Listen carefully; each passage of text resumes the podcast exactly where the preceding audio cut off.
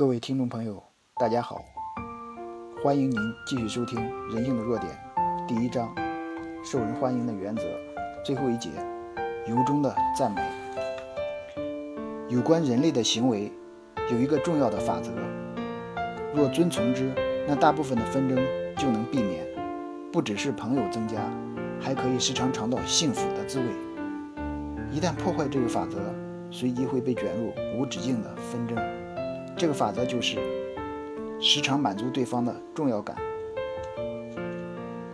杜威教授说过：“想成为重要人物的愿望是人类最根深蒂固的需求。”詹姆斯教授也断言：“人人都有受他人认同的愿望。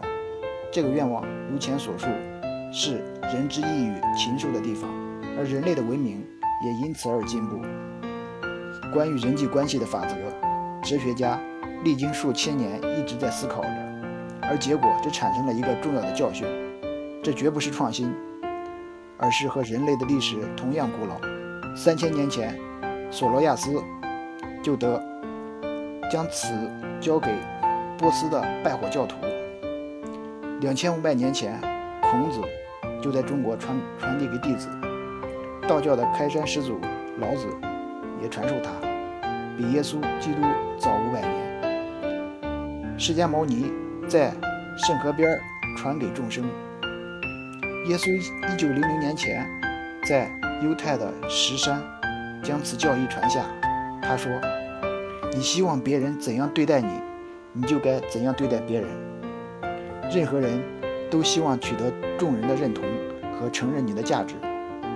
你想要在你的小世界中建立起你的高贵感与重要性。你不希望不真诚的。”谄美，而渴望真诚的赞美。你愿意你的同事都像史考伯所说的“不吝称赞，诚与嘉许”。因此，何不遵照这些金科玉律？我们希望别人怎么对待我们，我们就先要怎么对待他们。那么，在何种情况下、何时、如何做呢？任何时候、任何地方都要这样做。这种赞美的哲学，并非要等到成为外交官或慈善会长才来实行。你应当每天利用它来创造奇迹。例如，在餐厅当侍者拿错了东西时，很抱歉，麻烦你，虽然咖啡不错，但我点的是红茶。若能如此尊重地说话，侍者会很高兴地替你换。像这种表示体谅的恭敬用词，用在单调的日常生活中。犹如齿轮中注入润滑剂，不但是一种修养，也是获得快乐的秘诀。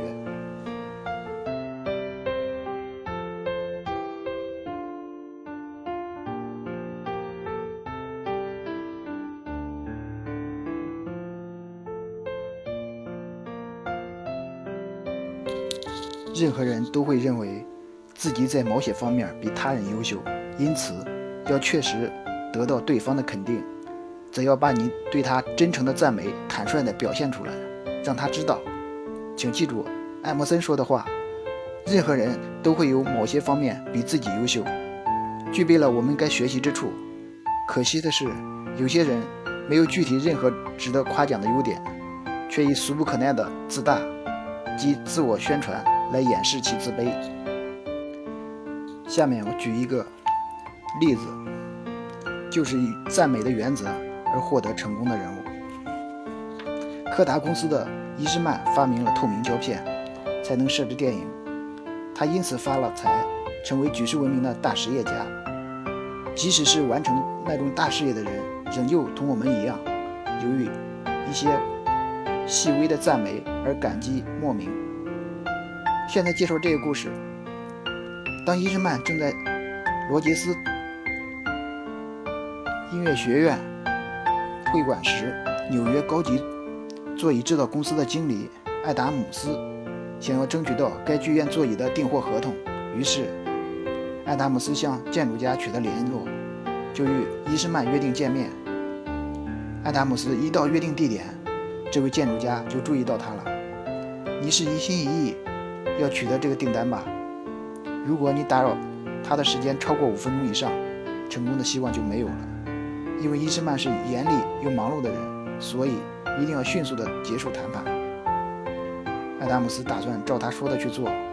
一进到办公室，伊斯曼正埋首阅读堆积如山的书籍。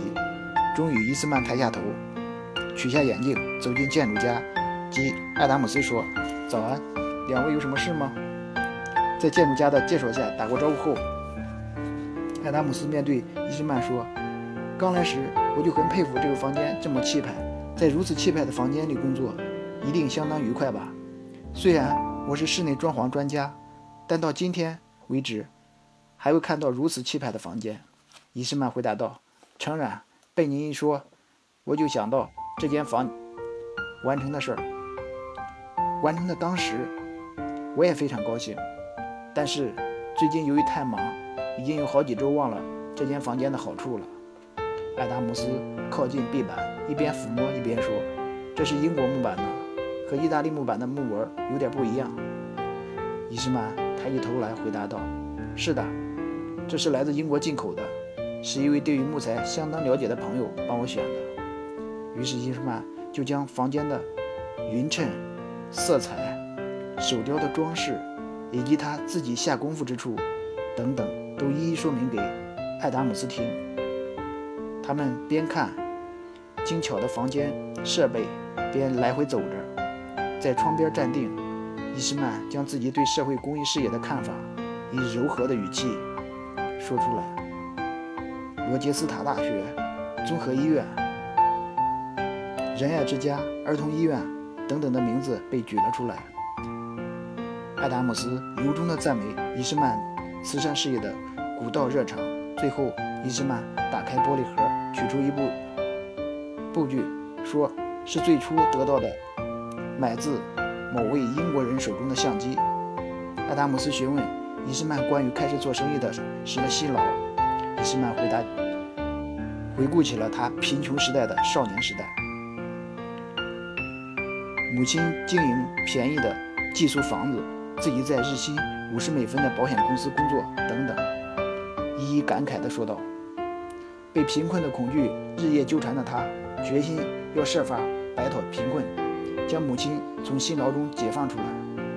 艾达姆斯仍然继续询问，并倾听他做感光玻璃实验板的事，在办公室中持续一整天工作，利用药品发挥作用的短暂时间休息，有时连工作。带睡觉穿着一件衣服，三昼夜没换过。伊斯曼的故事无穷无尽。艾达姆斯进入房间时十点十五分，他被告知耽误五分钟以后是不好的。然而一点钟、两点钟都过去了，他们仍然滔滔不绝。最后，伊斯曼面向艾达姆斯说：“前不久去日本，买回了椅子，正放在家里的门廊。由于日晒而起油漆剥落，前些天便买了。”油漆自己重新刷了，怎么样？看看我油漆的本事如何，好吗？那就请到舍下去吃中午饭吧。我给你看看。午饭后，伊斯曼让艾达姆斯看椅子，那椅子一把也不过值一点五美元，完全不像是百万富翁用的。只因为经由自己油漆，便有了身价，将近九万美元的座椅。货单终究落在谁手呢？相信不用多说，您也知道。自那时起，伊斯曼和詹姆斯·艾达姆斯成为终身的亲密好友。在法国的里昂市经营餐厅的克罗多就沿用了此原则。儿时，一众的职员打消了辞职的念头。该职员五年来在模式及二十一位职员间担任重要的疏导工作。模式在他辞呈上、辞职信上是十分震惊的。我是做了如下的报告：我很惊讶，事实上更感到失望。我自认为一直善待他，尽量满足他的要求，可说是待之如友。多年来，他一直是我最倚重的干部。在没有合理说明的情况下，我叫他过来，说。波雷多小姐，我不能接受你的辞呈。你可知道，不论对我或对公司来说，你都是无可替代的。这家餐厅能顺利的经营下去，撇开我的努力不谈，你的协助绝对是必须的。另外，我也在全体职员面前重复相同的话。接下来，请他到我家中，也在家人面前重复对他信任的话。波雷多因此取消了辞呈，我比以前更加信赖他，他也更加卖力。